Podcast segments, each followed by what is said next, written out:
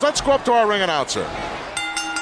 The following podcast is scheduled for one episode and is our vantage point the Retro Wrestling Podcast. Outside, we couldn't see it from our vantage point.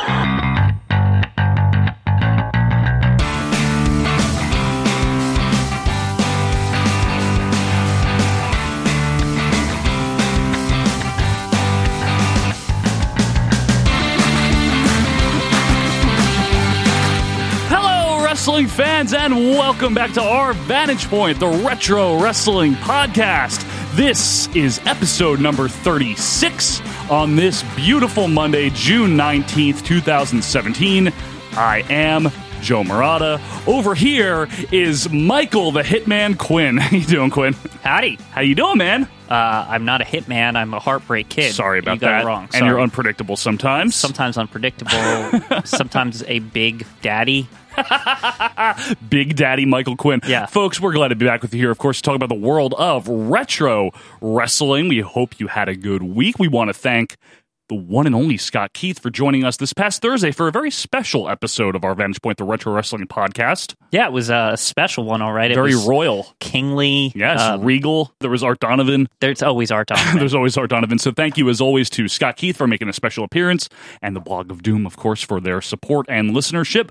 Quinn, there are some places to find us. Uh, we obviously are on SoundCloud. That's our normal feed. Yeah. But there's other places to get us. Where could those be? Well, you can always go to the old uh, Apple Music slash iTunes Yes. Mm-hmm. slash the thing that has the Apple on it. And over there, you can get the podcast. You can hit the subscribe button, Mm-hmm. and then you don't have to ever worry about like looking for this again. Like, how do I find Google? What's OV- OVP? Wait, is that it? Like, you know, doing that whole thing. Yeah, it so it'll sucks. just like poop the podcast in your phone, and you're done. That's well said, Quinn. Yeah, and then uh, over there, you can also leave a review. Yes. And we love the reviews, and it helps other people find out about this show. Yeah, and maybe one day we can even top that Colt Cabana. Cole Cabana or like any of these other shows, Jim Cornette, whatever. One Sean we'll Mooney be- and Duggan. yeah, one day we'll be better. But you can do that and leave the review. Yes. Mm-hmm. And you can also get this podcast on Google Play Music, Stitcher, Blueberry. Who cares? Uh, Jeez. yeah, jeez, tune in and Tune FM in. player and all that crap. Auto radio. Otto, yes, Otto. I always forget about you, Otto. One day they're going to come for us and be like, Hey. "Hey, why are you doing disrespecting How the come you Otto?" don't- We're, we're nice to you guys, you know? Yeah, a great place to find us placetobenation.com what do you think of that place quinn I've heard of them before. yeah they're a podcast network of Yes. wrestling things. and they're very nice yeah, they're very nice folks over there, and they have a podcast, Place to Be podcast. Sure. And it's got the old wrestling on it, just like us, but it's kind of different. yeah because they Not go really through the same. chronologically Yeah. right now they're in mid 86 kind of Yeah. and it's nice you yeah, know, it's, a nice thing nice little thing, and you can listen to that also. you can listen to it twice. Yeah. And check out some of their other podcasts. And I don't want to fail to mention that you can find us on Twitter at OVP Podcast.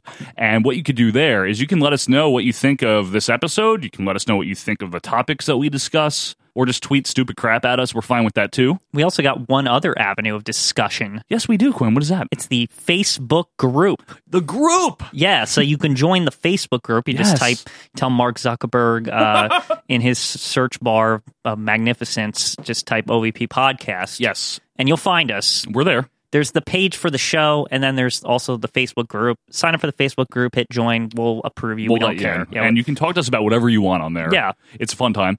And Quinn, there's a few other things. We have our website, ovppodcast.com. You can just, it's basically our home base where you get links to everything. yeah, even all the stuff we just talked about, it's there. Yeah, so just that's go to- kind of all you need to know about that thing. So we can just shorten this and say go to ovppodcast.com.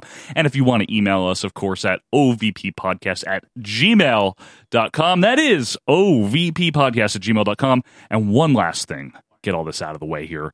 We have merchandise, Quinn. Yes, we do. We have the OVT. The OVT. And Yes. you can find that at teespring.com. That is T E E spring.com slash OVP podcast. And we have a nice little logo t shirt there that you can buy, a hot item for the summer.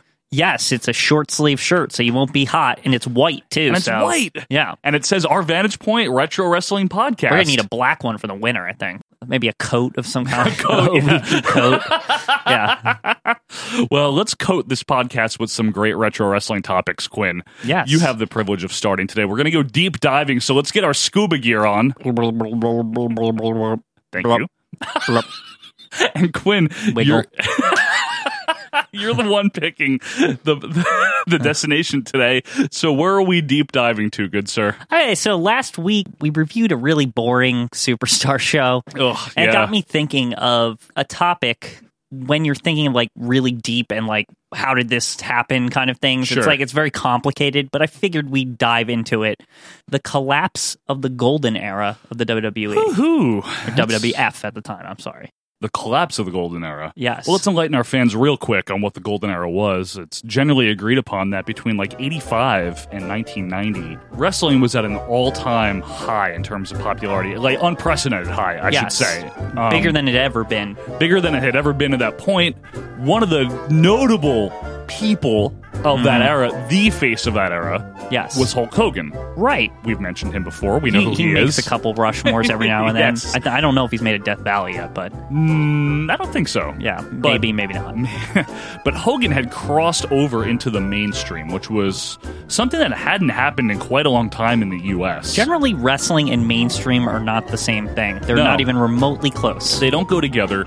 I know Gorgeous George in the 50s, he crossed over into the mainstream, but you're talking 30 years back at this Yeah, point. it's a long time by the 1985, 83, Yeah, whatever. The Yeah. mid 80s, let's Yeah, say. mid 80s. The time of WrestleMania 1 is a good benchmark, but even Bruno for all his, you know, North American WWF popularity, he was not a cultural icon or No, anything like I mean, that. he claims he had dinner with Frank Sinatra. Sure, he but did. Who cares? Sure, he Like, did. But Hogan was, you know, a guy that was on the cover of Sports Illustrated, Right. a wrestler. Yeah, a On the cover. professional fake wrestler. Yes. Yeah, exactly. Yeah. Hogan was a guy that was on Saturday Night Live, Yeah. on MTV. Yeah, and he made that guy fall over or whatever. Richard Belzer. Richard Belzer. Uh, for those of you that don't know what I'm talking about, we had a very ugly incident here last week on the show. Um, Hulk Hogan and Ms. T were here, and um, uh, Hulk Hogan did a demonstration, and he he hurt me real bad. I split my head open, and I was knocked unconscious, and so on. Yeah? Good. Belzer's Yeah. great talk show, Hot Properties. But anyway, so That to was not- mainstream. Yeah, very mainstream. It's on Lifetime, I think. So I think it was. Uh, so anyway, the, the the s- long and short of it is with the golden era is between that period of time, the early mid '80s, the the Vince McMahon era, Yeah. the Mm-hmm. Hulk Hogan era, the WrestleMania era. Wrestling was at a peak that Yeah. it had never seen before. Hogan Andre on national primetime television Mm. in February of 88 Yes. drew, I want to say, like a 33 rating. Yeah, It's millions I and recently millions of actually people. Mm-hmm. watched it last night. I actually watched, believe it or not, and Okay. um, it, it it it says right on the banner the most watched wrestling television thing ever, Ever. like basically on WWE Network. Like it says that. And just to give you an idea, folks, this was on NBC, not in the SNL time slot for No. Saturday night's main event. This was prime time, Like eight o'clock Friday or something. night Yeah, like at eight o'clock. yeah, This is a ridiculous that pro wrestling would be on NB freaking C. yeah. In in the eighties, the t- the Friday night time block was actually competitive because you know you had the TGIFs of the world Sure. and all that. So Yeah, you had and people obviously this is before the internet. People Yeah. watched TV. yeah, they didn't have their computer to go on to. You know, Couldn't- there's no YouTubes. right? Exactly. But anyway, another thing that was really a mark of this golden era is they were so popular and selling so many tickets, they could run three simultaneous circuits at one point. Right. The A, B, and C. World champion would headline the A, Intercontinental would headline the B, Tag Champs could Do the C, headline the yeah. C. Simultaneously. Yeah, you had, and also the influx of talent into the World Wrestling Federation at the time is a big key to all of this. The national expansion is what uh, makes a lot of this possible. Yes. it's the idea that hey, this guy that was big in just Memphis, Mm-hmm. he can come over like he was like the world champion over there or something, Sure. and now he's just like in the mix. Like he Right. he, he might not even be the champion, you know? a guy like Rick Steamboat, who was h- high profile before going to WWF and after. In his area only. in his area, right? Yeah. Or Tito Santana. Yeah. Even like crappy honky tonk man was a big deal where he came Where from. he I- was, yeah. exactly. Continental, I think. I, I don't remember. But that's my point is Yes. that you had a collection of main eventers essentially. Hogan being the template because he Right. was an AWA main eventer. And and if you only saw them on the national scale, you may not think of them as main eventers, but you really like Junkyard Dog. Like Sure. he was a main eventer where he Ted came from. DiBiase. Yeah, exactly. Jim Duggan. Yeah, so and these are just the mid card minor Yes. players are main eventers. Right. Like, yeah. Even some of the goons that Hogan would fight, like One Man Gang, was King a big Kong deal. Bundy. Big Boss Man. Right, All these exactly. guys. Yeah. And of course, the cornerstone of the 80s boom, as far as a feud is concerned, was Hogan Andre. I know we talk about it sometimes. Yeah. But WrestleMania 3, whether it was 78,000, like Meltzer says, or 93, like everyone else says, Right. doesn't matter. And the cornerstone of the later part of that era is the Macho Man and Hulk Hogan. Absolutely. Right. That was another big feud. But we're here to But- talk about the collapse. so, what happened in 1990?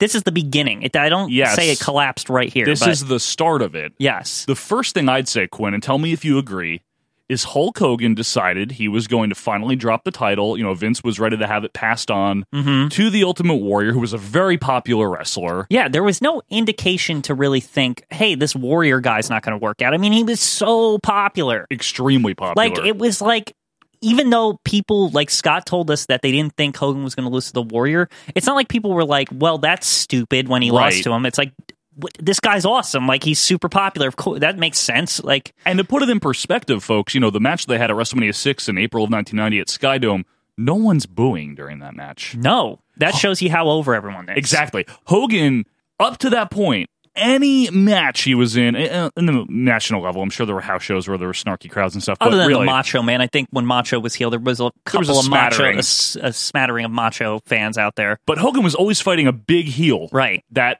Hogan was supported almost 100%. It was a 50 50 split. It made sense. It looks like a good idea on paper. It Right. sounds like it would work. All right, the new face of the WWF for the 90s. exactly. The Ultimate Warrior. It's conveniently 1990 exactly. exactly. And Hogan was going to go make Suburban Commando, take some time off. Right. Game over. You lose.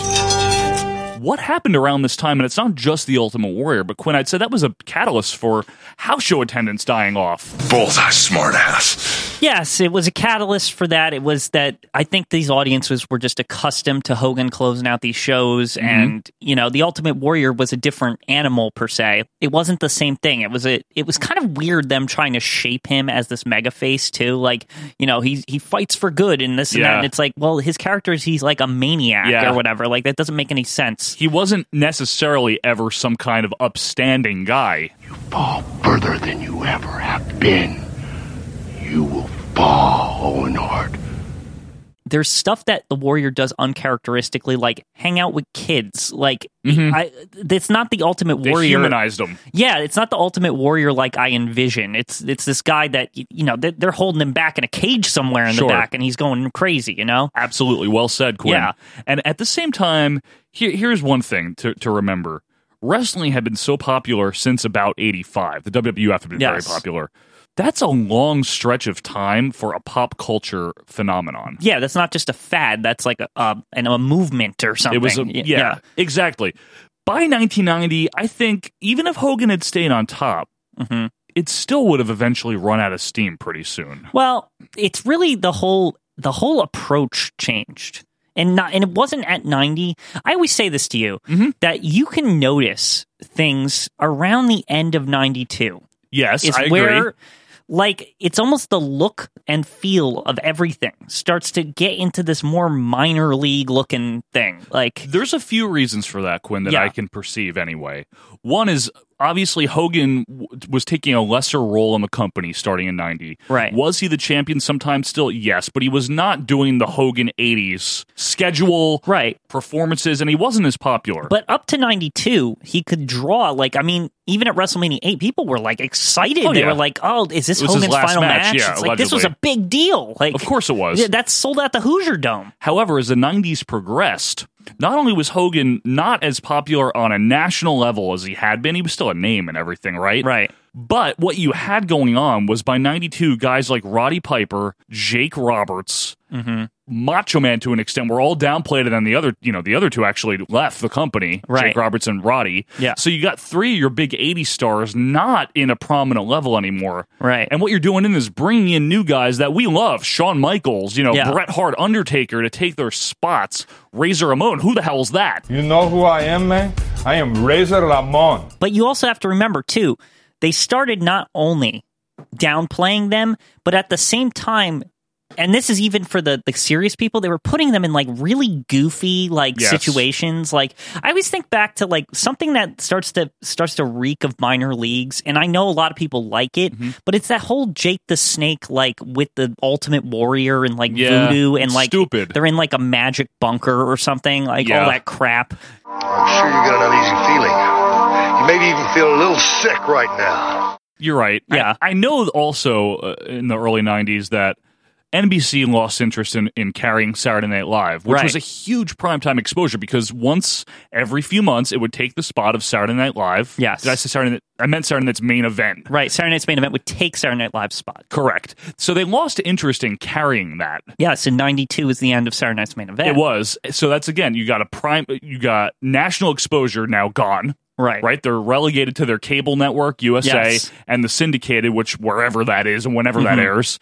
And really, they had run out of steam in my mind. That's one of the reasons that the glory years, you know, the golden Right. age, the boom started to collapse. Is they had just run out of captivating ideas. Yeah, and and one other thing to add, it's like this was something that once the ball started rolling, Yes. as far as like falling off, like all of a sudden, then the product looks smaller, right? They're in smaller arenas. They can't and afford bigger arenas. They can't draw They them. can't draw them, right? And then you have the perception that this is going downhill, and Mm-hmm. then like it's just you're watching this and you're seeing the stars are not they're not quite as good as Hulk Yeah. Hogan. Who or is some- this guy? yeah, it's like, and as much as people like Bret Hart, I don't think Bret Hart is perceived like Hulk Hogan. like Hulk Hogan, right? No, not at the And time. That's the guy that they were. That was the to me the first guy they passed it off like without independent of all this Hogan stuff. Yeah, Like, sure, sure. So Not only that, Quinn, think about the nine year old kid that got into wrestling in 1985.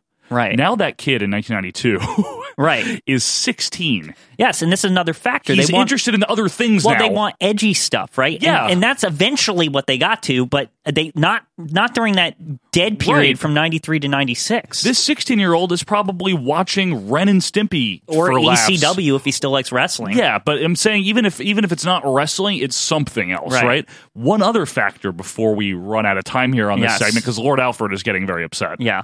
Uh, he Remember always him? he always is if we're running over. we didn't forget about him, folks. Yeah. is the steroid allegations that kicked up starting in 91 the trial Yes. didn't, the trial didn't happen until 94 but though that whole period had Vince so preoccupied He was he was not only preoccupied, he was spending money to defend himself.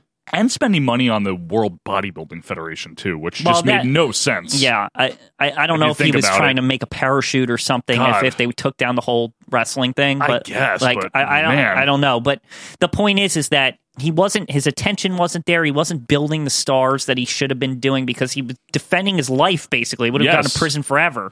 and and honestly that was one of the reasons you saw the downplaying in 92 of Hogan, of Warrior, Right. Bulldog gone, Warlord, Barbarian gone, all these big, larger than life Right. characters, which is how Vince had built the product in the 80s. Right. Now, in the face of all these allegations, you have to build it on your regular looking guys like Shawn Michaels, like Bret Hart. Yeah. So your larger than life heroes are gone because. now you got these cool smaller guys, right? That's that's Yeah. yeah how they looked at it. and it just wasn't something the public, the general public, was They weren't ready. interested they in weren't or ready, in. for it till ninety late ninety six. I think it didn't. It took a long time to set that all in. But the point long is, is time. that to me the collapse is is around 92, 90, late ninety two, early ninety three. The major collapse, I'd say, is right around that time as well. I know a lot of people will argue that, you know, 92 is bad. They're wrong. 91 is bad. They're wrong. Yeah. 91 and 2 are great Yeah. in a lot of ways. Yes. Now, they might It's not the- be as popular. It's the last hurrah. It's the last hurrah.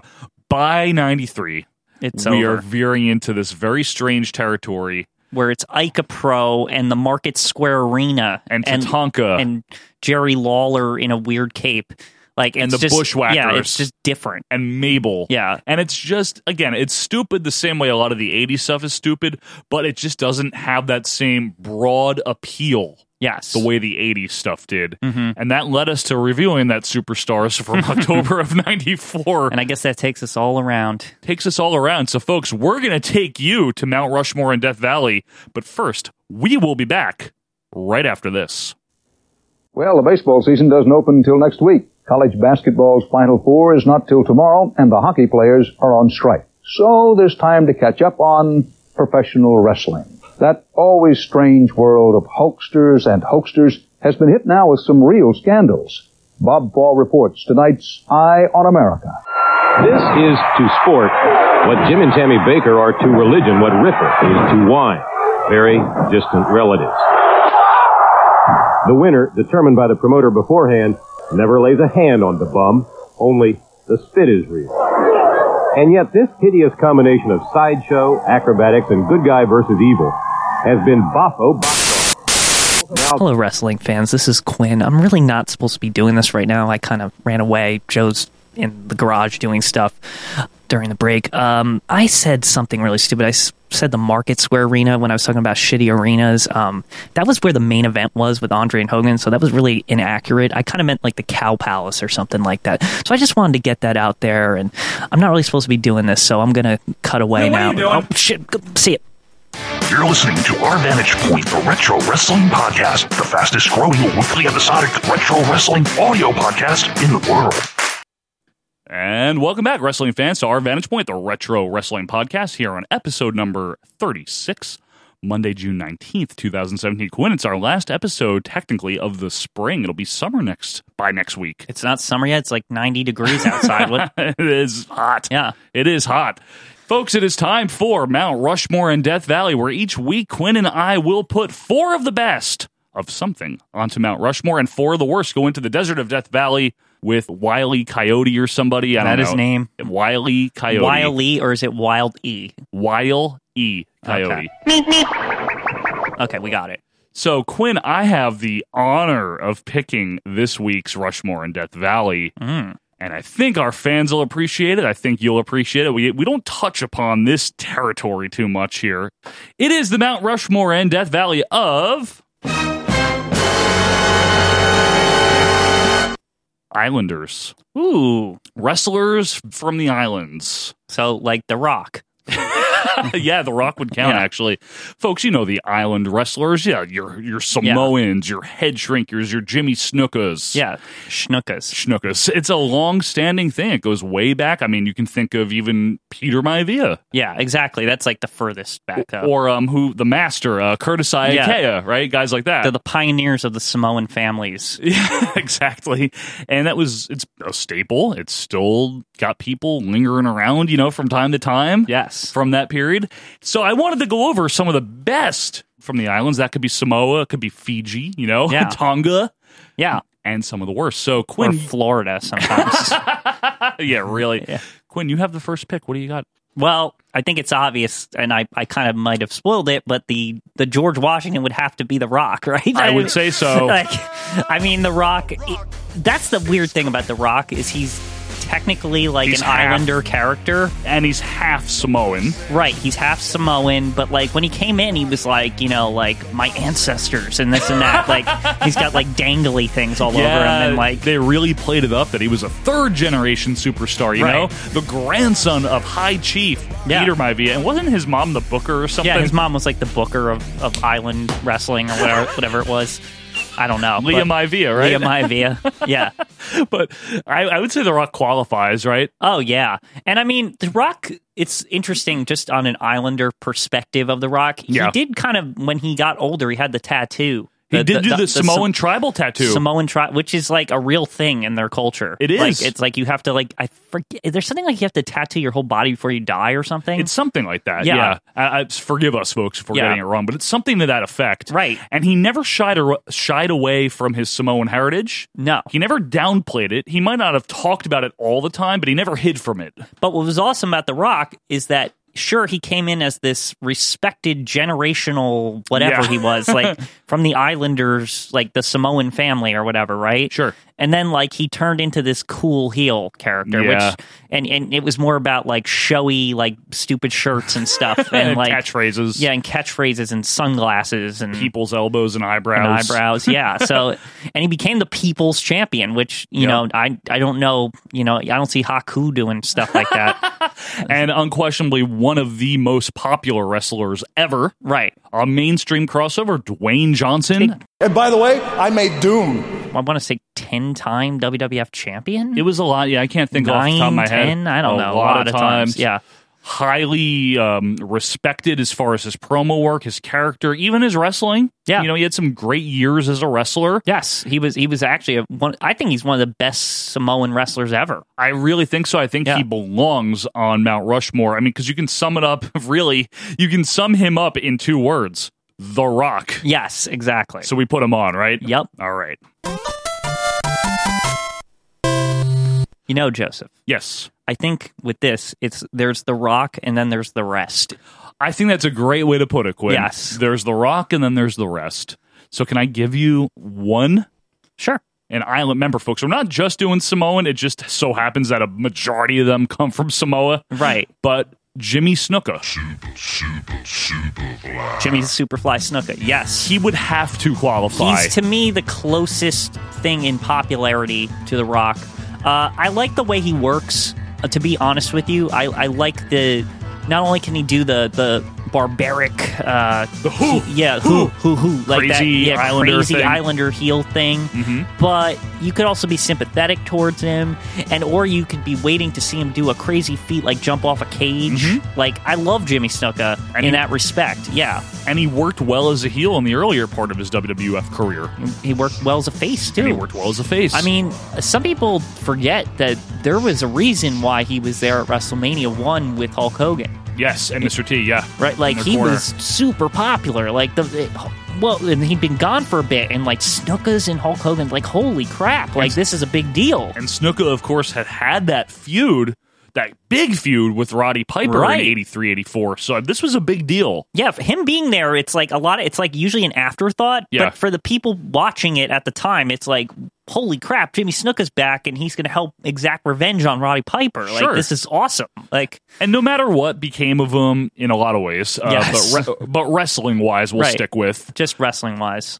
with his 89 return and his sporadic appearances after that, Right. there is no denying that the Jimmy Snuka from like 1982 Right. to 1984, 85 was a huge deal. They called him the Phenom for crying out Yeah. loud. And then the Phenom beat him, and that was the end of him in WWF. Quinn's referring, of course, to The Undertaker Right. defeating Snuka at WrestleMania 7, but I, I would have to put him on as well. We might cruise through the Mount Rushmore here. I don't know. We may, but there might be some arguments, but I would put Snuka on. I would have to put him on too. He was Jimmy Superfly Snuka Yeah. from the Fiji Yes. Islands. So it's not all Samoans. exactly. so we're putting Jimmy Snuka on. Yeah, definitely. No doubt about it. Let's do it. Well, Michael, it's your pick. Um, I got an interesting one. Go for it. He's a guy that has Samoa in his name, but he's not related to any of those other Samoans. Samoa Joe. Yeah. You know what? I mean, he's like As a he's- wrestler? he's just getting started in the WWF now, Now. and he's like a legend already. Like, I He- mean, like, yeah. he's amazing. He came in like predicated upon his name. Like Samoa Joe is coming to the WWE or NXT. Yeah, Samoa Joe, people knew who he was. Right. He And- was never mainstream either. the fact that that guy made a reputation in the indies so strong that he just has to show up in the WWE in the modern era, like now. Mm-hmm, That's something. That's something to be said, and I, I think a lot of people overlook his Ring of Honor work. Now Joe versus Punk. Joe versus Punk and, and just his various feuds with all sorts of people. Daniel Bryan. Dan- Daniel Bryan, and of course, uh, one of the major highlights of TNA yes, was Samoa he had Joe. Mm-hmm. A, he had a big uh, feud with Kurt Angle. He was he was TNA champion at a very young age. Like he had come in, and I remember he initially had a great feud with the Fallen Angel Christopher Daniels. Yeah. and AJ Styles. of course, So this is a guy that's you know been around the block. he could quit today and Yep. he would be a Hall of Famer. Like he he really could. I think so, based upon his independent career and his TNA career alone. right. Let alone the, some of the good stuff he's done in N- in NXT and WWE. Yes. He's been good. Now, usually Samoans were portrayed with that kind of power, but there's something more vicious about Samoa Joe that Yeah. I always liked about him. I agree. There was something about that uh, like there was moments in Ring of Honor where people would be doing something pretty bad Mm-hmm. and all of a sudden not maybe sometimes without music. Joe would come with his trademark towel Yep. and you were like oh no, like I know. Samoa Joe's here. Samoa Joe's here. Right. The name still carries weight and value amongst wrestling fans today. Right. And this is a guy that made his mark more than 10 years ago. He, right. like, He's almost retro now, 15. kind of, like, yeah. in a weird way. and I really think we're hard pressed to find two more that would kick him off of this. But let's let's volley Yes. a little Go bit ahead. Yeah. to make sure. I'm going to throw a very stupid one at you. Okay. But I know we both like him, and that's the Barbarian. Yes, the barb. I was hoping you bring up the barbarian. Yes, of course. Now he is Samoan, right? He or what is he? He is he Tongan. he? Tongan or is he Fiji? I think he's Tongan. Okay, yeah. The but I barbarian could be wrong. once again like Joe, pure power, Yes. but impressive. Uh, almost a little agile, I would say. he Not- had some surprising agility. right and uh, when he his move that clothesline Oh. is just unbelievable. I Like, love his top rope clothesline. His top rope clothesline is something. He has a very impressive victory over Tito Santana at WrestleMania 6. Go watch that match I if you love it. haven't seen it in a while. It is awesome. Like, Five minutes of fun. and if five minutes of fun, and after you watch it, you're like, how did this guy not get pushed? I know. Like, you're like, and they even like, I remember the announcers remarking that, like, this is a really good acquisition by Bobby the Brain Heenan. Like, it was Spent like, a lot of money. Spent a lot of money. Spent a lot of money. yeah, it, it- but it, but it came off like, holy crap, like, Yeah. the barbarian is good. He got the barbarian and he was good. yeah. Now he obviously changed his gear over after that to uh, antlers Yeah, he was more like a and fuzzy boots. like they took the barbarian thing, but they went with more of like a Roman era barbarian, weird. not like a like a Samoan barbarian know or why. or a Tongan barbarian. I would say, uh, yeah, and I would say a low point for him, Quinn, is when he was Sione the head shrinker. Yeah, that In was kind of a 95. transition period because he would go over to WCW and kind of actually have a really Yes. awesome kind of tail end of his career with Haku. Great tag team, underrated tag team. Yes. A fun time in 96, 97. Super, super, as much as people don't remember, they were really over. Yeah, like, they th- I were. remember a really good match between them and Harlem Heat, and it was like both the crowd was just losing their crap because Harlem Heat they were pretty big dudes. Yep. You know, the faces of fear are pretty big dudes. Yep. What's going to happen? Mm-hmm. You know, No, they, they were over. They were fun. yeah. They were rough guys, so I like the Barbarian. I, I- he's not better than Samoa Joe, No. obviously. Do you have one f- for me? There's Haku. I mean, Yeah, he had a very impressive career. Let's put it that way. he did. He's well regarded as one of the toughest men outside of the business as well. Right. If I recall, what was it? Was it the Macho Man that swore by taking him along on, Yeah. that they were in an NWA Yep, territory? to watch his back, he infamously bit the nose off of somebody. Yeah, he's he's kind of crazy, he, and he, that intensity would come through in the ring too. Yeah, and when he wanted to try, he could be very good. When he wanted to not try, he could be very bad. right. But it, it was more about I, I, there was some kind of levity to him. Yeah. there was some kind of his he had a presence. You know what I mean? And Mm-hmm. Sure. He, he might have been a smaller, like not as tall, but it, he was like a pit bull. You know? Yeah. He would slug it out with you. Yeah. He could wrestle, but he was just a rough competitor, you know? Yeah, it was almost like you like there's almost like a charm to the fact that you had to wake him up. Mm-hmm. Like it's like this sleeping giant, right? Sure. Like and he's in a small package, but he's a sleeping giant. Sure. Like and you, you don't mess with him because Don't he'll mess with really him. like He can fuck you up. yeah he can fuck you up. Like And I know you're a big fan of his initial run as Meng when he was the bodyguard in the suit in that part, WCW. that's so fun. Like because it's like they finally like took the actual reputation of him in the backstage and applied it Yeah. to the character, and I thought that was fun. he would just be in the background in a suit. Not to mention he had a run as like more of a hardcore wrestler later in his career too. the big afro, yeah. and then he came to WWF actually in yeah. 01, Yeah. briefly. I know. But again, I don't think he touches Samoa Joe. He doesn't. Do you think we should just put Joe in and figure out the last spot? yeah, you know what? I think I think we should. yeah. I, I can't think of two other people that would fit in above Samoa Joe. Right. So I think we do the right thing. We put Samoa Joe onto Mount Rushmore. I do have one for you though, Quinn. Sure. Maybe for the fourth spot.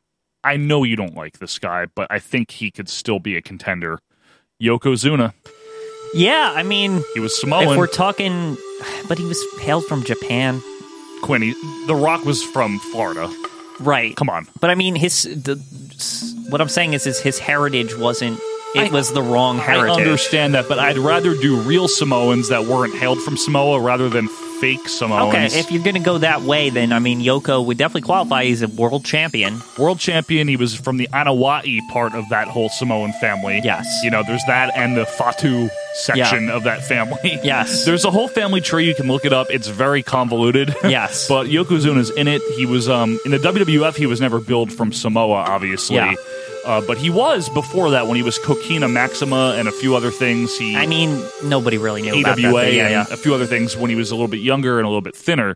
He weighs in at 482 pounds. He is the Samoan wrecking machine, Coquina Maximus. But Yoko, I know you're not a big fan of him as a worker, Quinn, but he was unique. No, I don't have a problem with him, but I do. Another Samoan comes to mind that actually might trump Yoko. Okay.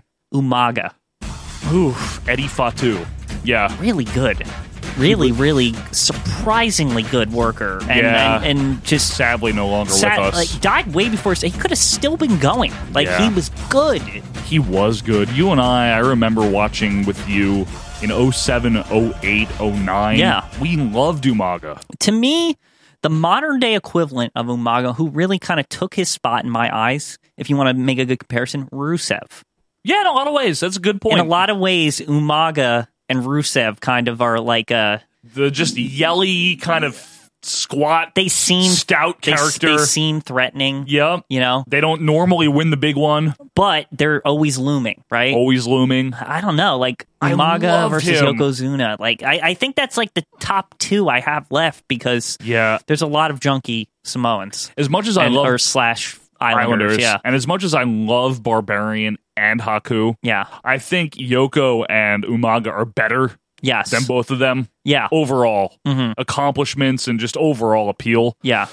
Umaga had a great finisher. He had a helicopter slam. He had a Um, He- great IC title run too in a in a time It when was that fun. wasn't. Yeah, like he was the champ for a while. great little gimmick. Yeah. he didn't talk. It was simple. I stupid like face paint. I like he had the the Cuban manager Armando Undo- Alejandro Estrada. always in a time where like managers weren't a thing. It's like he had a real manager who had cigars on him all the time and was stuff. It funny. was funny. Yeah, My name is Armando Alejandro Estrada. but Yoko was a world champion twice. yes, Had a great repertoire of power moves that looked like they hurt. You know, his belly to belly, his leg Yeah. drop, the bonza drop, the his splash. sheer size is what put him over. It His was like, size. how do you beat this guy? But or Yeah. you just knock him over. But or you body slam, Yeah. or throw salt at him. Actually, yeah, that too. And for his first year, I'd say he was a pretty good worker. He really did get too big, No, he couldn't do anything. and he eventually couldn't do anything. But his first year, he was pretty good. Ninety three, he was pretty good as a worker. He wasn't bad. Mm-hmm. Yeah. He beat under whatever circumstances, Quinn. He did beat Hulk Hogan. Yes, I guess. I mean, He beat Bret Hart. yeah, He I, did. I I know, but he also presides over a very Uh, after the- after the golden era. what, what- exactly what we were talking about before. I I, I know. I, know Umaga doesn't preside over a great era, but it's better than that. True. And Umaga did have a fantastic match in 07 against John Cena. Yes, the one where the turnbuckle came Uh-huh. off. I Yeah. think it was an I Quit match or one of those type of And- things, and, you know? and John Cena choked him out with the turnbuckle. Or, Unbelievable. no, the, the Yeah. uh, rope or The- whatever. The rope from ring the rope, turnbuckle, yeah. yes. Look at the face of Umaga. He's being choked out. They are not. And even a monster's got to breathe. Look at Cena with everything he's got. Awesome match. Umaga was a great worker, like surprisingly good worker. Stunningly good, yeah. Yes. And he was originally in Three Minute Warning Right, which is weird. Out of with, like, nowhere. with Rosie, with right? Rosie, yeah. Also no longer with us, right? Yeah. They're both gone. It sucks. Yeah. And Yoko obviously gone. Snuka gone. Yeah, uh, but- not to get depressing here, but yeah, I mean, so our criteria is what? As a wrestler or just overall legacy? That's the thing. Because I what, don't, wh- I just why don't we just put most entertaining? Like well, then it, it's probably Umaga then. he He, was so entertaining. Like, was. And it is entertainment, pal. Yes. I mean, Yeah. I, I would I would rather watch. I could go back and I really haven't. And it's, I should is go watch an Umaga match again because he was just great. Yeah. Like it's been like a decade yeah, now. I, I think it's old enough. it's Like, retro at yeah. this point. Yeah, I mean, you know, I have a big soft spot for Yoko. Yeah, I know you do, but I know you also have a big soft spot yeah. for Umaga. And too. Umaga's a much more fun person to watch. Yes. Yoko wasn't fun. He was boring. Yeah. And he was a big heel. Umaga was the heel that you kind of liked because he yeah, was good. Yeah, you know? he's kind of snuck in there. He was always in the background, but he, he was just cool. Like I don't know. the Samoan bulldozer, they yeah, used to call the, him, the remember? Samoan Spike, his finisher, Yeah. that taped up finger. he had a great elevated Samoan drop, too. He had so many cool moves. Yeah, uh, the throw you in the air in, and then catch you Yeah. into the Samoan drop. That. Yeah, We used Oh. to mark out for that, remember? so good. We were cheering him versus Batista at that one WrestleMania. We were cheering him versus John Cena. well, a lot of people were. Yeah, Yeah, you know what? Umaga. it is. Umaga, We- yeah. we're doing it. Yeah. he's appearing on a Rushmore, wow. so it's Umaga. So to recap, because one of our friends told us that we needed to do that more, Mm-hmm. Donnie, we've got The Rock, The Rock, The Rock, Jimmy Snuka, Jimmy Snooki, Samoa Joe, Somalian Joe. and Umanga, Yep, as Regal would say. you manga himself. All right, well that's good. I think that's we're off to a good start there. And since you got to pick first, Quinn, I'm going to pick the first of the worst, and it's not pretty. Oh, well, there's not- a lot of these. A lot of these are bad. yeah, I'm going to start. I'm going to open with. I'm going to offer up CB Offie. Yes, I was hoping you would bring him up. The the fake Jimmy Snuka. better known as not Jimmy Snuka. Yeah, basically. yeah, I mean, I just saw a botch of him today, like just floating around on Twitter. Like I was like scrolling my feed and like, yeah, he was awful. He was basically brought in, folks, and I'm sure if you were a fan at the time, you remember to replace really to replace Jimmy Snuka. In fact, at first he was called Superfly CB Offie. That's awful. From the Fiji Islands, weighing 245 pounds, Superfly Aussie. All right, the cousin of Snooker. There he is. Yes, sir. Don't ever do that again. Yeah, I mean, there's there's not much to say about Siviavi other than he was a complete failure. Complete ripoff. He was a jobber within months, I believe. Like, Yeah. I, he didn't. I don't remember seeing him beat anybody other than like other jobbers. I remember we reviewed All American from '86 a while ago, Mm-hmm. and we saw a match where it was CV Offee versus heel 1986 Bret Hart, and the crowd was on Bret Hart's Yes. side, and so was Gorilla Monsoon. Yeah, everyone, nobody liked this guy. He was awful too. It, it's not even just to like not liking him because he's like an imitation of Snuka. It was like, no, this guy just is not good. At, he wasn't good at wrestling. yeah, he was. He's one of the worst workers I've ever seen. Right? It's like if you have a really good mailman for a while, Right and then you get a new mailman, and he's delivering you the wrong person's or mail, the next day, like or late. the or late or dropping it on the floor. Mm-hmm. You don't like him. It's not because he's not the other mailman. It's just because he's bad at his job. right. Because the mail never stops. It just keeps coming and coming and coming. There's never a let up. It's relentless. Every day it piles up more and more and more, and you gotta get it out. But the more you get out, the more it keeps coming in. And then the barcode reader breaks, and it's publishes clearinghouse. All right, all right, all right. And Siviafi, that's why he would fall into that Death Valley. Is because he's he just was bad at his job. He was bad at his job. Do we even need to volley here, or are we just putting him just in? get him in there. All right. So CV Afi, number one into Death Valley. By the way, I did hear a comment or two um, at expressing some disappointment that we have removed the die die die soundbite. Oh, I was wondering when that would come actually because I knew we had some fans of that. Don't worry about it, okay? Maybe it'll return for Oh. season four. That makes me excited too. you know, because I know it's very fun. Yeah. Die, die, die. Da, da, da. Maybe it'll come back. But anyway, Quinn, you have a pick. yes. Um, another one that immediately comes to mind: a man by the name of Manu. Manu! Manu. Now, wait, which one was he again? Fatu Jr. No, I don't- Samu Jr. I don't right? remember who the hell he's related to. He's probably related to The Rock because that's the only way he would ever even get in the company. But Okay. Manu, what the hell with Manu? Okay. Like, what I know about Manu and what I remember is he joined like the second version of the Legacy. right. He was in the Randy Orton faction. But Um, after the DiBiase Jr. and Cody Rhodes version. Yeah, it was when they started recruiting like anybody that was second generation or third or fourth or whatever the Yeah. hell he was. And And Manu, I think, was Samu Jr. I just want to confirm that. I never, it's very rare that we look anything up on here, but I He- really want to know. Joe, he was like nothing. Like there was just nothing. He was so bad. Yeah, he was. No, you know what he was? He was Alpha Jr. Oh, sorry. Jeez.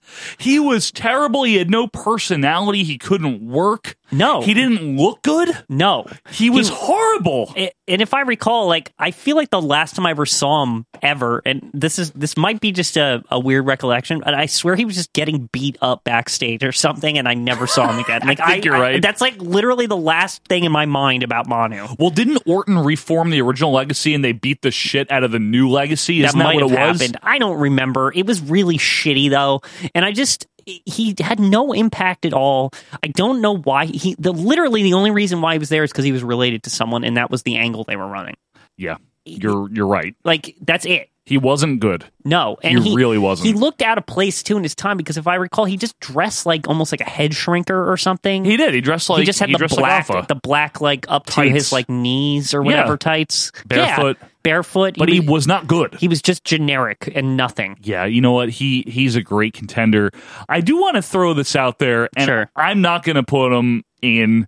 And I would hope you don't, but I, I know our fans, if we don't talk about this guy, are going to get upset. Sure. Roman Reigns, I mean, I was thinking about bringing him up. he's not Death Valley material, Quinn.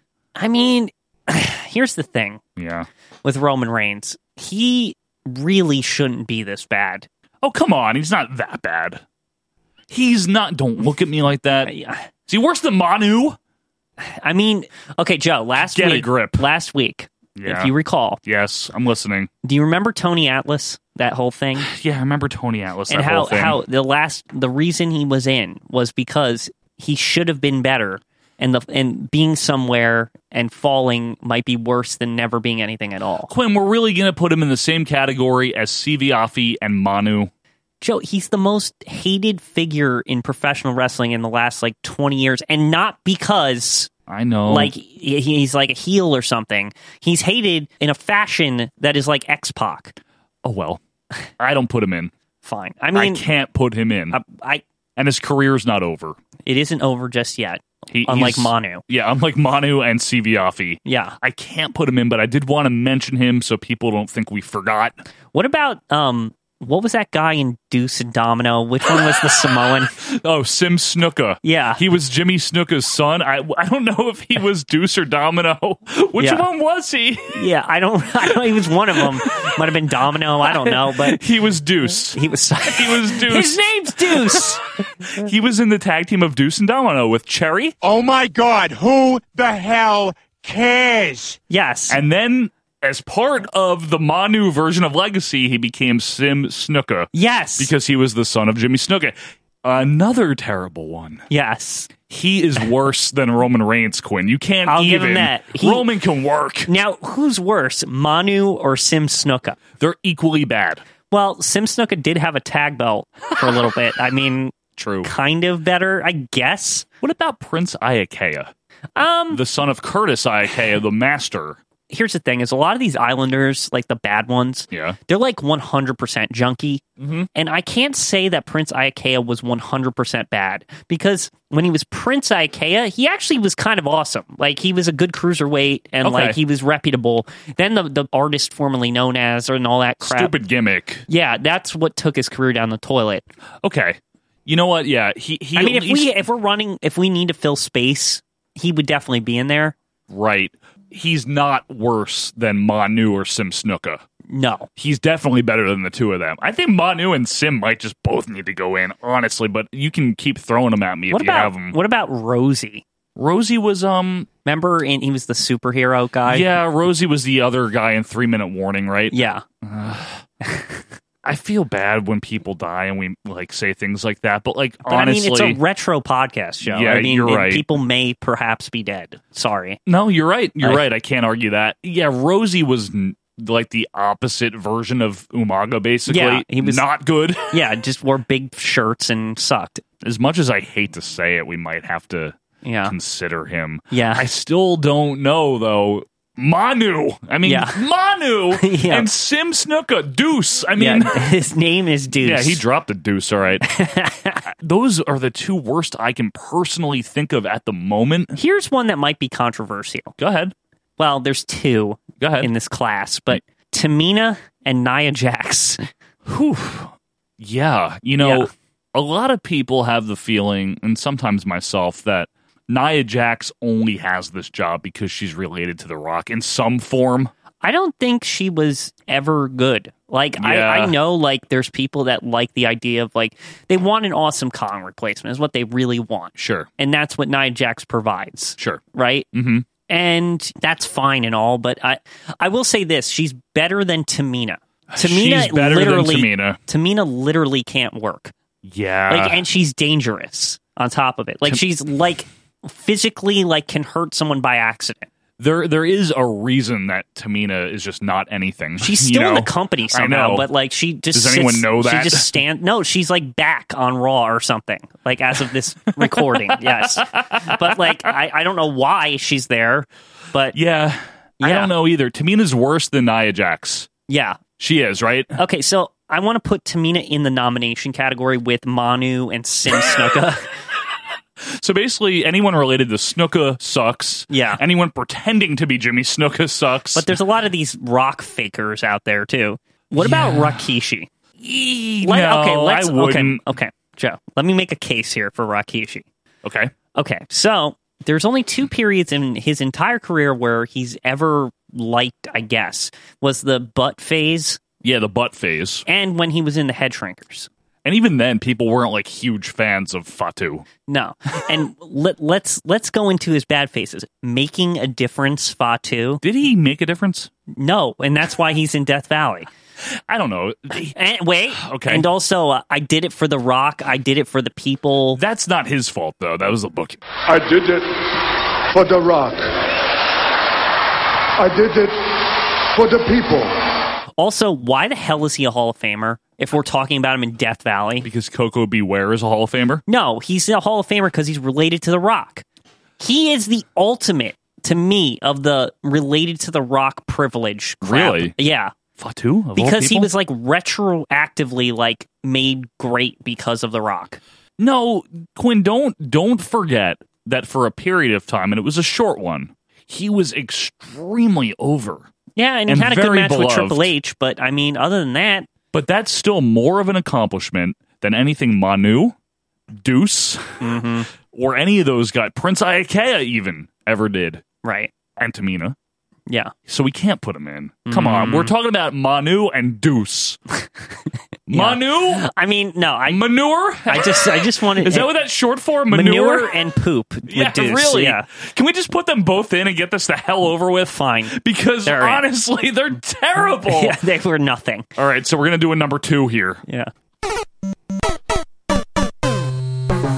Dropping a deuce. Yep. So there you go. CV Afi, Could have just put a fart noise for that instead. Manu, and Deuce. Yes.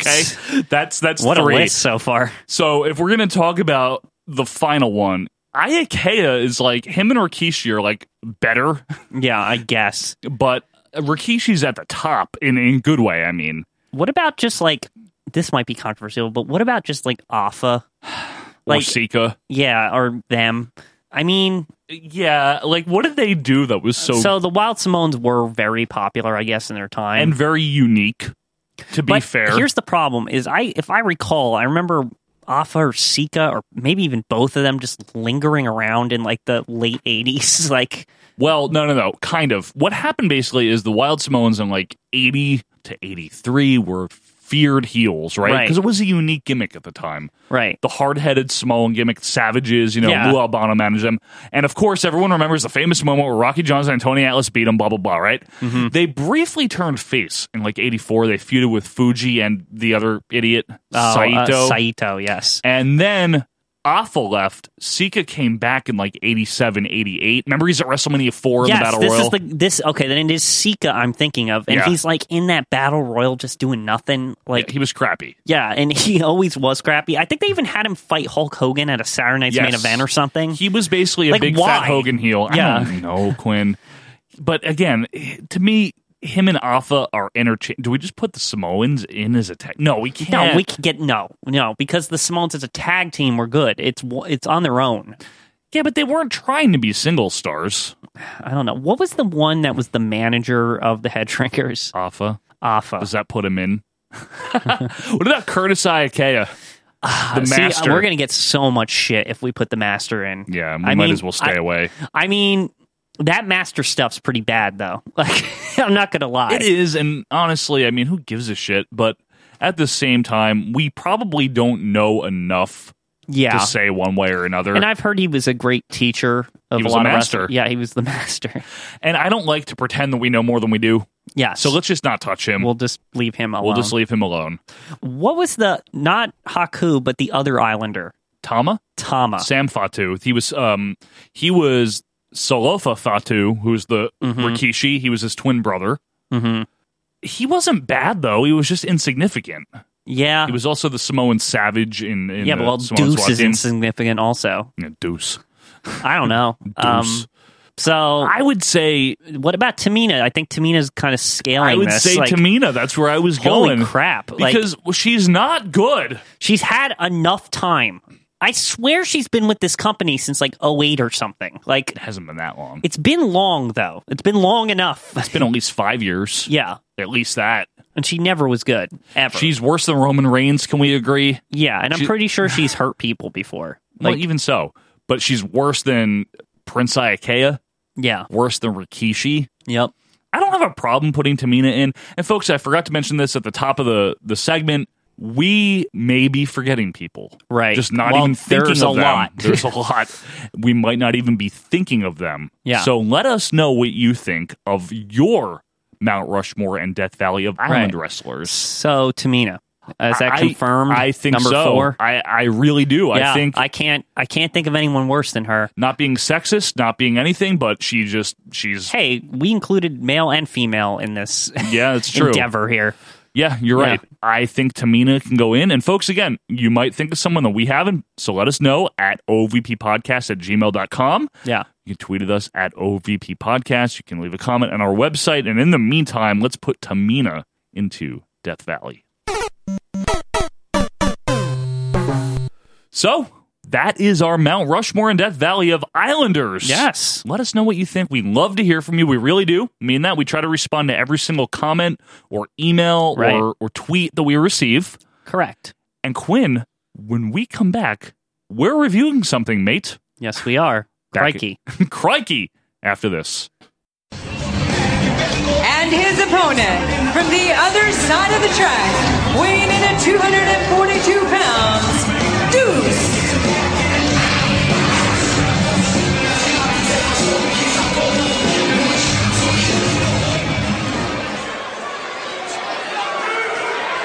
I'd just like to say that from now on, I'd like to be introduced by my real name. I am the son of WWE Hall of Famer Jimmy Superfly Snooker.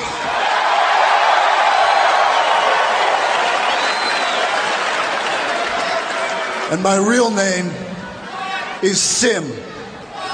Sim Snooker. Nobody cares. Nobody cares. Hey, it's Sean Mooney. I may no longer be in the event center, but if I was, I'd be talking about our Vantage Point Retro Wrestling Podcast. All right, boys, let's get to it. And welcome back, wrestling fans, to our Vantage Point, the Retro Wrestling Podcast. Time for our last segment. Quinn, we're reviewing something. We are. This is uncharted territory. Actually, I'd say uncharted waters for us because we, Right. ho- we hopped the pond for this one. Yeah, we got in our sailing ship and went over and uh, i- invaded Britain, I guess. It was nice because you wore your Gilligan hat. Yeah. They're like, why aren't you wearing a tricorder? Great joke, Quinn. Yeah. Um, so History humor. yes, very very well done. So what we're what we're reviewing here. okay, World of Sport Wrestling. Now I need to Hmm. explain this because this is a little complicated the way we we did this, and Quinn and I had to learn stuff. We hate doing research, obviously. Yeah, and I mean, I, people in the, our sarcastic. UK listeners are going to be like, "How did you not know this, mate?" Yeah, but like, exactly. We're going to be like, we're, "This is like we have no clue." Like with this, so They're going to throw their crumpets at us Yeah. for not knowing this. But What we're reviewing today, you can find it on YouTube. Yeah. I'm not saying where. Yeah. Just look this up if you want to see it. Right. It's around. World of Sport Wrestling number 53. What that 53 means, I can't tell you. We don't quite know. Here's what we do know World of Sports was a show that aired in the UK from 1965 right until 1985. Now, that's a long time. It's a very long time.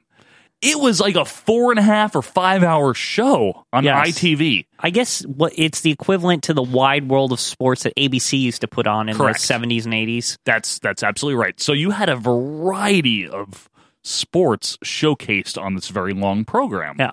One of those quote unquote sports was professional wrestling. Oh, I I consider it a sport, so Vince McMahon doesn't. Yeah. Well, he's an idiot. Sorry. And one of the notable feuds was the UK's own Big Daddy versus the UK's own Giant Haystacks, also known, of course, as Loch Ness. Yes, from the Dungeon of Doom. Yes. One of the master's many uh, Yeah, things. cronies. Yeah, cronies to fight Hulk Hogan. Ugh. But anyway, what we got into here was something Quinn and I had never, ever seen before. And that's refreshing sometimes, Quinn, because we did Superstars last week.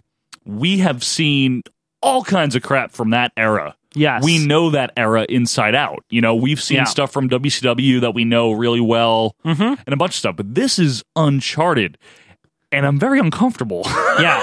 reviewing it was this. so uncharted that we had to ask friends across the pond like Yeah. what when was this like we we still can't like really figure it out in fact, from what I understand, it's a composite of a few different years, you know, just different segments here and there. Hmm. which we didn't know when we were watching this no, we didn't. So we want to thank the Midnight Rider for providing us with this information. yes Not with the video, right for the record. But anyway, Quinn, let's get to the show here. So this is British. yeah that's it's number very, one. very british and we're not. No shit, Sherlock. yeah although they do use the same colors in their flag They so do. th- th- there's a lot of it looks like it could be united states stuff Especially in the intro, it's like a very patriotic sounding intro, and Big Daddy, of course, is in the intro. what i didn't get is why is there stars like I, there's no stars on the british flag like Aren't there?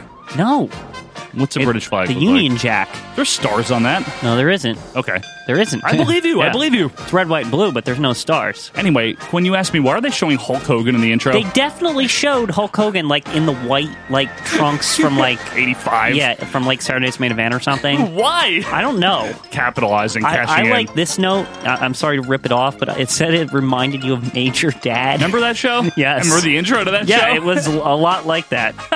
So then our first match, we go right to it. Mm-hmm. Is Wild Angus. Yeah, wild wild burger Angus, Versus, I have no idea. What was it? Honey Boy, Zumba? honey pie. I thought it was like wild honey pie because of like the Beatles song. on the I was White like, Album. well, it's British, so you know.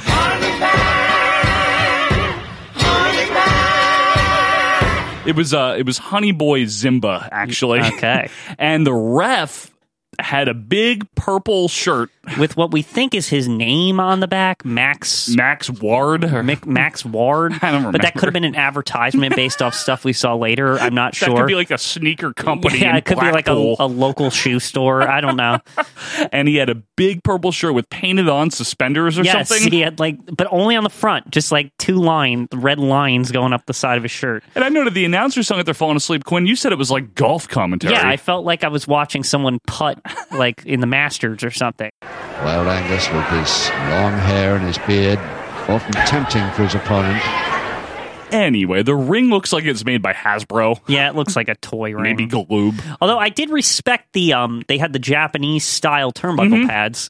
That wasn't that bad. Mm-hmm. They did, that's true. But seriously, what's with this purple shirt? Yes. And this ref. It's very loud. It's very bothering but me. it's very official too because it has like the logo of the company or whatever this is on the corner. it does. It's just Barney the dinosaur colored. Yeah, it's, it's- very purple. It's very purple. so the announcer says it's wise to do what the referee says. Knowing that it's, realizing that it's wise to do what the referee says. Yeah, no shit. Like that's wrestling. You don't want to get disqualified. And I think I see Margaret Thatcher in the front row. And I just said to you, no, that's how all old British women look. They have the like puffy hair. Like I mean, I know that. Your grandma. Yeah, my grandma. So, Grandma. Like that's just that's just an old British woman thing. Okay, fine, fine. I thought it was Margaret Thatcher. It's not Excuse Margaret me. Thatcher. Sorry, sorry to burst your bubble. I'm very, very the, the PM sorry. in the crowd. Piper for PM. Yeah, Piper for PM. The crowd sounds like it's studying for a final. Yeah, it's super quiet. It's like so quiet. Very quiet. Eh, And I like I don't know what to make of this so far. This is brutal so far. Yeah. This match, we're three minutes into the match, and it's just leaning on each other. These two guys, Angus and Honey. Yeah, and I say to you, like, is this what the UK dealt with? Like, no wonder they love WWF so much. Right. Like to Actual- this day, actual like- stars. Yeah, they- like for 20 years since 1965, watching people lean on each other.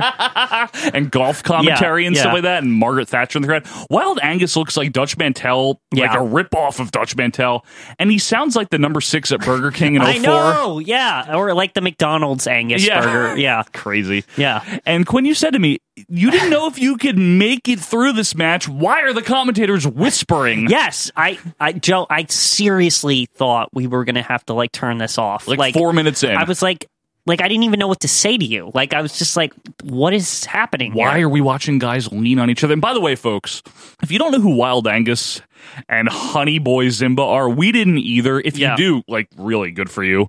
But if, if You're you the don't, super fan of all Yeah. wrestling. Wild Angus seriously was probably about 50 something years old here, and so was the other guy, baby. Yeah. And they were old. Wild Angus, I mean it when I say he looked like a Dutch Mantel ripoff. Yes, he looked like Dutch Mantel.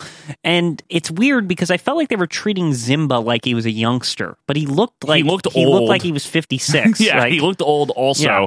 So this was great. Angus falls over after body slamming Wild Honey Pie or whatever. Yeah. And the crowd applauds a clean break. So they do react to something. Yes, this this is where uh, it starts to get a little interesting. Whisper number one, the commentator Yeah. calls a wrist lock a Was stranglehold. there even two people in commentary? They're both whi- if, if there's two, they were both whispering and they sound exactly the same.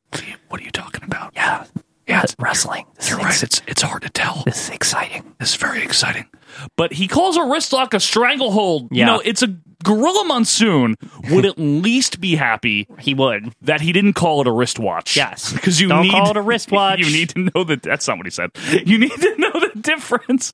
So then the dinner bell rings to end round one. And then I say, "Oh God, there's rounds." yeah, it's British, remember? Remember I the AWF? So clearly, here we are ultra confused on what the rules of this are. Because they don't explain them, they just assume that you're Well, they assume we've been watching since 1965. Here's the so thing. They don't expect when they made this that two asshole Americans we watch it on the internet. for their podcast. Yeah, exactly. And so like, they didn't need to explain the rules. right, exactly. It'd be like if every Seinfeld episode they like came on camera and was like, Kramer is the wacky neighbor. right, they just have to like have a preface beforehand. But this is the water break, right? Yeah, here. they take a water break. They take a nice water Very break. nice. Yeah. Round two begins, and we are eight minutes in. And the most exciting thing so far has been the round change itself. Yes, I.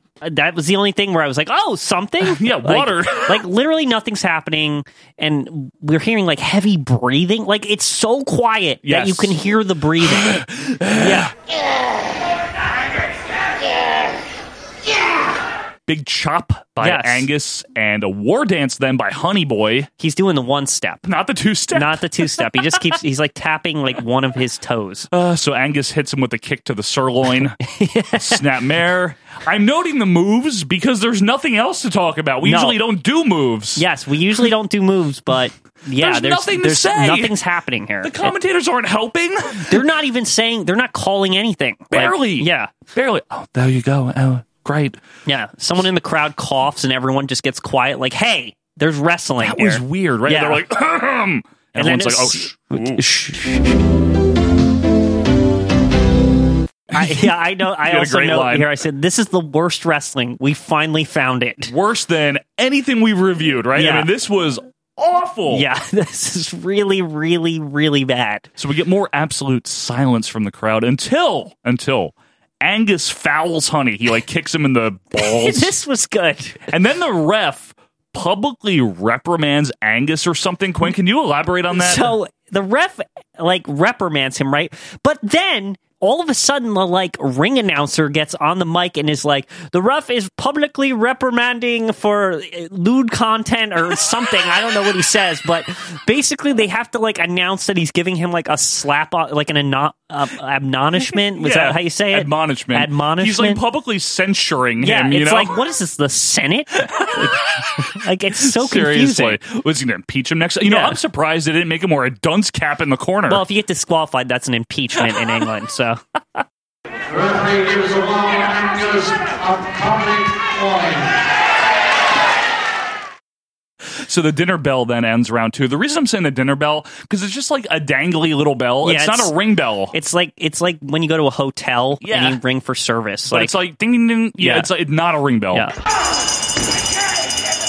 Anyway, Angus wipes his face with a really dirty beach towel. yeah, it's like a multicolored beach towel. Like it's not even just a white towel.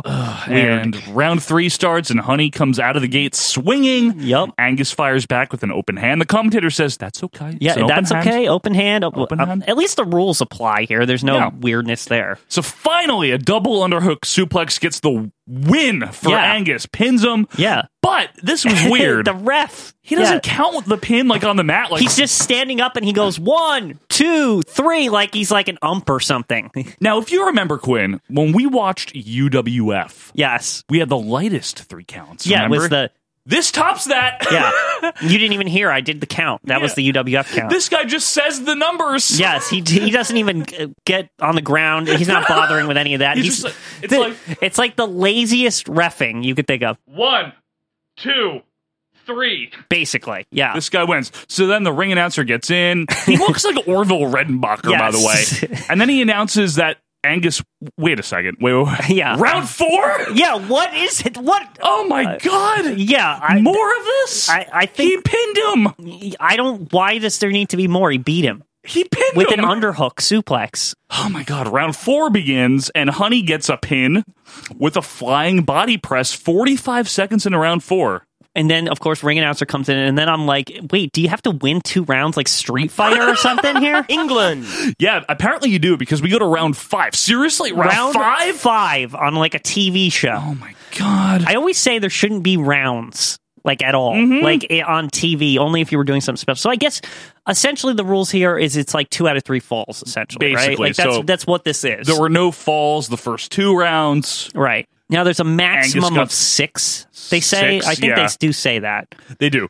So Angus with a punch and then a European uppercut, which I guess you just call a normal It's uppercut just a regular uppercut here. in Europe. And I and now at this point, I, ha- I say to you, I have to admit, I'm moderately intrigued. You were, and as you say that, Honey Boo Boo here pulls Angus's beard to counter the Irish whip. That was kind of good. Shouldn't it be an English whip? Well, uh, they don't like the Irish, so I guess it Northern Irish whip? maybe that makes them a, he- Angus a heel. Maybe. Yeah. Oh, he's Scottish. Yeah, so- that doesn't matter. He's not a Scottish whip. Right. Anyway, one step again, Quinn, by Yeah. Honey, but he misses a flying headbutt and he falls out of the ring, so we get a body slam by Angus. Wow, a power move. Yeah. Holy crap. A body slam. I'm surprised he didn't pin him with Then that. he, he throws that guy out again. he throws honeygrams out again. Yeah. Then an overhead backbreaker gets a submission for Angus. Whoa. Please be it. Yeah. this was the win. Now I like the ring announcer. In round five, the deciding submission, and all by two falls, the one is the world and And I like that he comes back in every single round break. Right. To to give us the update. here. Very official Yeah. here. Angus cuts a promo that I cannot understand because I don't speak British. Yeah, I literally have no idea what he said. Yeah, or Scottish, Yeah. whatever the hell this guy is. That's like you, partner, is a giant haystack, and we're looking forward to all comers. So that was very interesting, Quinn, that match. Yes. That's our first match. It's starting of to this. get intriguing, I'd say. little intriguing. Apparently, according to our inside source, the Midnight Rider, Mhm. this was from like 1980 or something. This match. This is a very old this specific match. Yeah. Okay. So we get our next match here. Greg Valentine, not that one. Yeah, some other guy. He looks like Zack Saber Jr. that- dressed that as rest- Sergeant Pepper. Yeah. he's. I swear, Yeah, he, he has loo- like a Sergeant Pepper yeah. jacket. Yep. is Greg Valentine, the farmer's boy from Millbank, West Yorkshire, a great favourite, as you can see and hear. versus El Diablo. And he looks like Mil Muerte. It's from uh, Lucha Underground. Yeah. Hey, Devil, you know, Thousand Deaths. Yeah. Very similar, Similar. concept here. Now, we're at a different arena here. We didn't know this at the time, but this is a different, this is from like later in the 80s. Yeah, this is not even the same time. It looks a lot cleaner. It's more exciting. Yeah. Different arena. Ring announcer is much better. You can understand them. Glittery red and blue coat. Very glittery. Yeah. This match is scheduled for no falls. Okay. what? Now Okay, this made us listen. Yeah, now this now all of a sudden this show. There's What? no falls? Yeah. The only way to win is to knock your opponent down 10 times. What? I've never Like, heard of I- this. I've never heard of this. Although I actually this is a great match type. This is Like, oh, awesome. Yeah. the ref has, I noticed this, Quinn, a all black outfit with a white bow tie. Very dapper. yeah, the dapperest. Much better than the purple shirt fake suspenders Oh yeah, thing. way better. That I guess that's Max- because this is later, and they realized Yeah. we don't need purple shirts, Crowd chants, we want Greg. and we're confused because Greg Valentine. Who wants Greg Valentine? Either version. This Yeah. is not Greg Valentine. We mean yeah, this. Zach Saberg Valentine. Yeah, I don't know whatever. who this guy is. Yeah. So we get two quick knockdowns by Diablo to start. Yeah. Valentine does a cartwheel, and guess what? That, That- yes. counts as a knockdown. Quinn. Unbelievable, yeah. So now Diablo's got like a 4-0 lead, like He gets straight another off the one, oh? bat. 4-0. Yeah. yeah. And then a backdrop makes it 5 nothing, as an on screen graphic helpfully points That out. was nice of them. And then, okay, this was kind of interesting. Valentine just makes this like quick comeback, Really And- quick. and I swear it's just out of nowhere. It's six to five. Valentine, like It's he's ahead. amazing. Yeah, Valentine, one point. 5 1 to Diablo. Valentine, two points. 5 2 to Diablo. 5 3, that's better, Greg.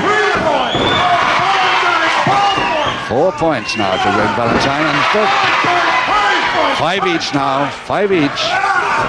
6 to Greg. He's overtaken him after being 5 down. Not bad. Just boom, boom, boom, knockdown, knockdown, 6 5 Valentine. Yeah. And Quinn, you said to me you love how the ring announcer sounds Right. like an auctioneer. it's like ah, one fall there, and uh, it's four to three. Blah blah blah. Like yeah, you know what He's I mean? awesome. Like yeah, A five, five, five, five, five. We're tied. You know, six Oh. five. yeah, it's awesome. Then it's seven five as the announcer gets really excited. Oh yeah, and the fans are going nuts. This like is awesome. And the, as the auctioneer is just like, and it's seven to five now. And then a big body slam gets another one for Valentine. So now it's Oh. Yeah. eight five. Postings won't help him. That might, though. Nicely. Yes. And then an elbow knocks him down. It's nine five Valentine. holy crap! And then a big clothesline gets the win for Greg Valentine, ten to five. Not, that one. Not N- that not Greg him. Valentine. Not the hammer.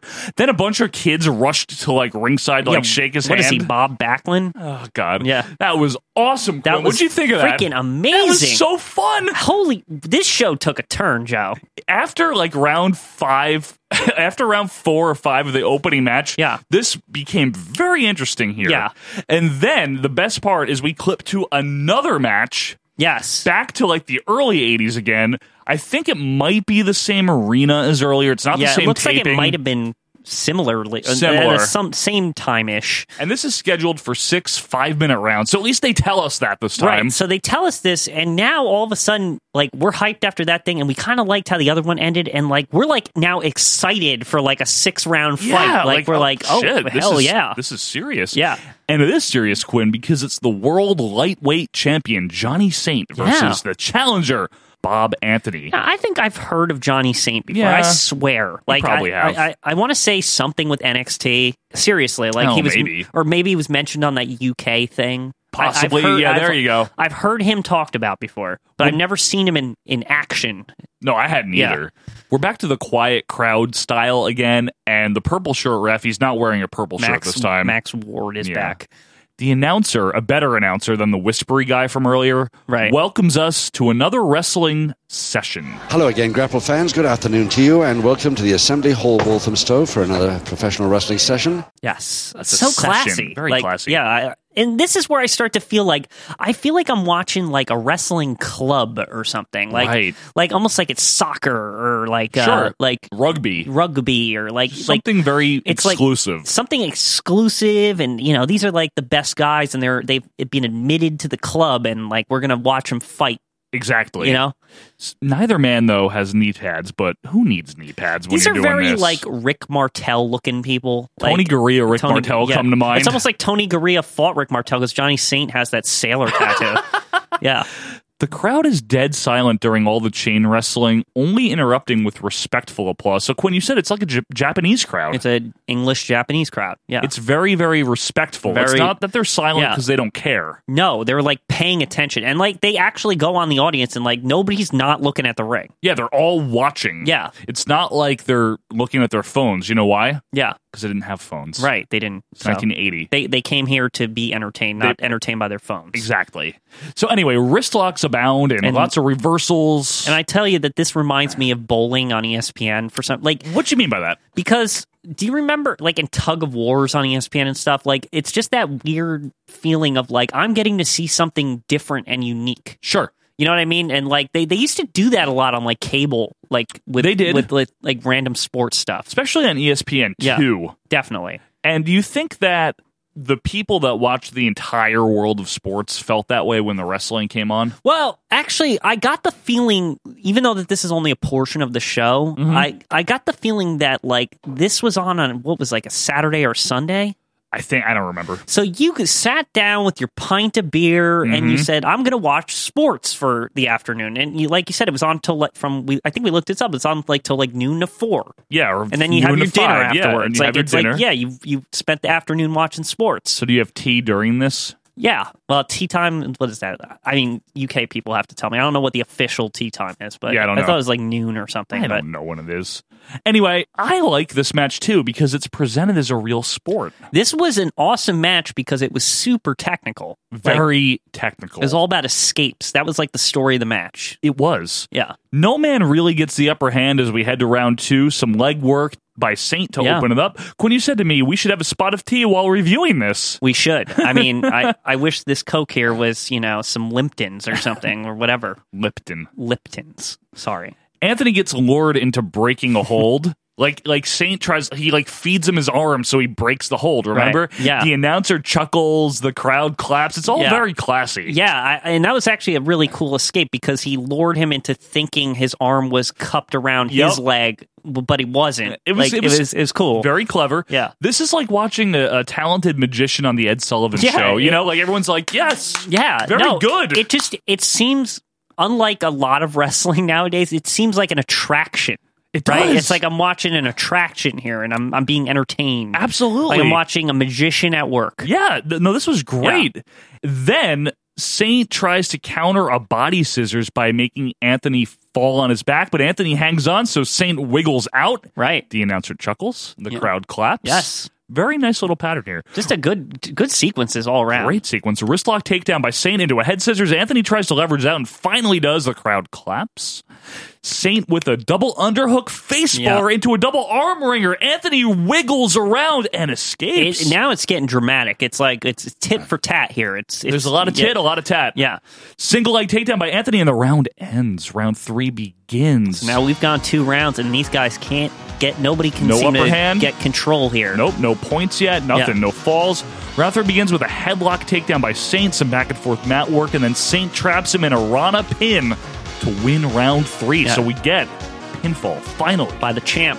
By the champ, Johnny Saint. Very, very, very good work here. Very good. And I mean, at this point, I'm like, I wish I knew about this because this is awesome. This was awesome. Yeah. Ring announcer Fred Downs asked for a nice round of applause Yes, for Johnny that, Saint. that was great. Where the Orville Redenbacher dude comes Yeah. in and he's like, "And give a great round of applause for the champion." And th- they're like shaking hands with each other. Like the two combatants are shaking hands with each other. Like after every round, too. yeah, yeah. Like very respectful. Yeah. We get the start of round four, and we get a figure four arm lock by Bob Anthony. Yeah, the rare. very rare. Saint escapes, and they both go to a standing position. Saint with an armbar takedown, and I'm like, this is compelling. It is compelling. I want to know who wins. I want to know how this goes. This is very interesting here. Yeah. So we get back to a vertical base and some more back and forth action until Anthony gets a pin. Anthony gets a pin. on Yes, the challenger. surprisingly. Yeah. 'Cause you don't like on a regular show where we're from. Mm, You know, mhm. nobody gets a pin on the champion on superstars or No! some crap. So that ends round four, and we're tied one-one. So now we got a deadlock here. Here we go. This is it. Round five begins with a takedown Oh. They by still got Saint. two rounds left. That's right, Tech- five and six. Yeah. Takedown by Saint into a chin lock. Anthony reverses standing position, Saint with a takedown and a lateral press attempt for one. It's really heating up here, Quinn. This Mm. Yeah. is getting Very, very, very interesting. Very, very interesting. This has been a well wrestled match. To give you an idea, folks, these are lighter guys. Obviously, this is for the World Lightweight Championship. Yeah. They're thinner guys. But they can escape. That's kind of the special. That's like the, the angle here, right? Is that they're Yeah. smaller, so they They're can escape. wiry. Yeah, they can escape holds. They wiggle. They flip. now it makes sense why they aren't wearing knee pads. Why? Because it'll get in the way when you're trying to escape. It'll you know cause friction. Bulk. yeah, bulk. The bulk You of don't the want knee no pad. bulk. You don't want no bulk. These guys are in speedos. They want to be able to get the hell out of these holds. That's true. Very good point. Yeah. Very good point. So, as this match goes on, we get an arm wringer by Saint. He breaks it. Anthony with an arm wringer takedown of his own. Anthony tries the bridge Hmm. pin again. Saint blocks it, gets him down. Anthony reverses Yeah. Saint with an Irish whip into a roll up for the pin. You win. Holy crap. That was super exciting. That was awesome. Yeah. We are not being sarcastic. And this is awesome. The announcer comes out and he calls for a nice. He's this is specifically he says, "Let's have a nice round of applause for both men." Shake hands. Winner and still champion Johnny Saint. End of show. End of show. That took a turn. Holy crap! It took a turn. This was awesome. We thought we were going to stumble on like Fat Loch Ness and like Fat Big Daddy stumbling around and botches and nonsense. and Right. what we stumble into is a really compelling program, and I can understand why they're trying to bring it back now. And I think the WWE thwarted it, but Well, you know them. yeah, but but still, I can see why there's even a demand for it. If if you watch this, you know, growing up or whatever, this Sure. is kind of cool. This was awesome. Yeah. For a fan of sports in the UK in the 60s, 70s, or 80s, this must have been something that you really looked forward to. We wouldn't know. We, we didn't have this. It seems like it was a treat. It seems like it was a real treat. Yeah. Exactly. Because you got to watch all different stuff. It was a variety show of sports, essentially. Yeah. Capped off by this wrestling segment late in the program. Yeah. Where you get to watch guys flip around and do all these things. And it's a spectator sport. Right. And then even after that, we read that we looked um, like then you get to see all the scores of all the soccer games that Sure. were that day. Like there was like an E ESPN like for the last 15 minutes, like after right after this was over. Right. Like a Yeah. breakdown of Yeah. everything, right? Yeah. So guess what, folks? We really like this. I can't. We, usually we like find some really bad crap, but like And we tried to. We, We- tried. We really thought we were going to get some junk here. Like we're being fair. Like yeah, and I like when something takes a turn like this. It's actually really enjoyable, and I feel like I discovered like a new thing. Like I'm like. I know a lot about wrestling. You know a lot about Mm-hmm. wrestling. But doesn't this feel like a whole totally different world that's like Yes. opened up to us and like, hey, you know, maybe I'll throw on a world of sport every, every Absolutely. now and see what that's like. Absolutely. Yeah. This was something I did not expect to be good. Yes. Whatsoever.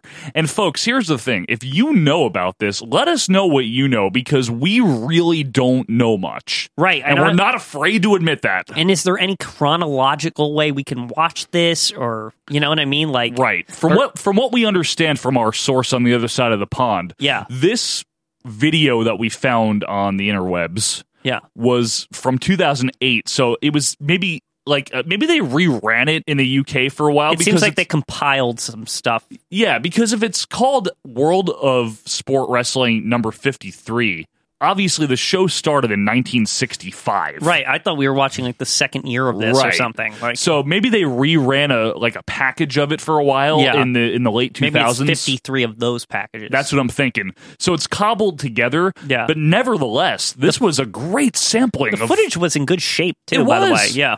It was very different than American wrestling. It was very different. Look, we've reviewed some disparate styles, right? Like we've reviewed WWF from the 70s, Right. WWF from the 80s and 90s, NWA, WCW, right? Yes. Nawa, Yeah. AWA, Secrets of wrestling.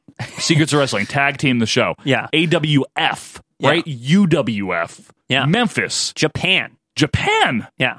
This is nothing like any of that. No, at it's all. completely different. It's a completely separate thing that you're not going to find anywhere. I, I highly recommend it, honestly. Check out one of them. Yeah, they're they're interesting, and it, it is an acquired taste. Like like you saw how we reviewed it on purpose. We didn't want to just crap on it or praise it immediately. We wanted Right. to give you guys What we felt. what we felt going through it, and that was the joy of it. Was the joy of it was like not really understanding what was going on at the beginning, and then slowly like it just panning out into s- like a great thing.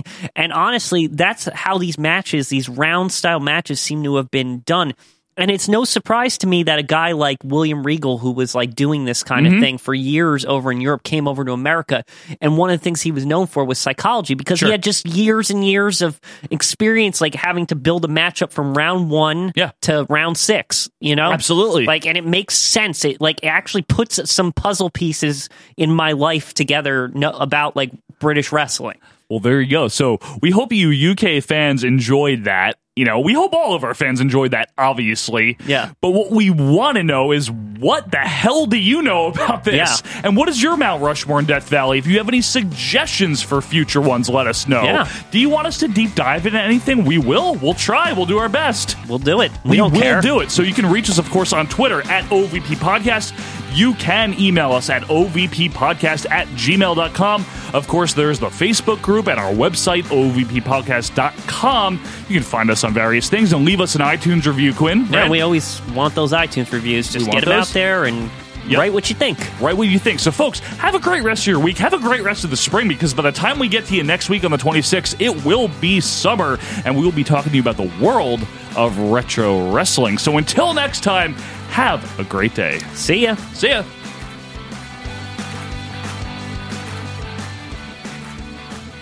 This week, we would like to welcome a new sponsor, the makers of Left Guard Sports Stick and Sports Spray.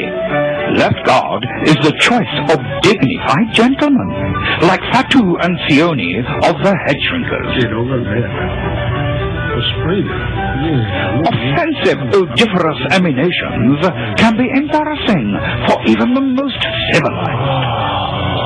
For the elimination of the emanation, the solution is sports spray.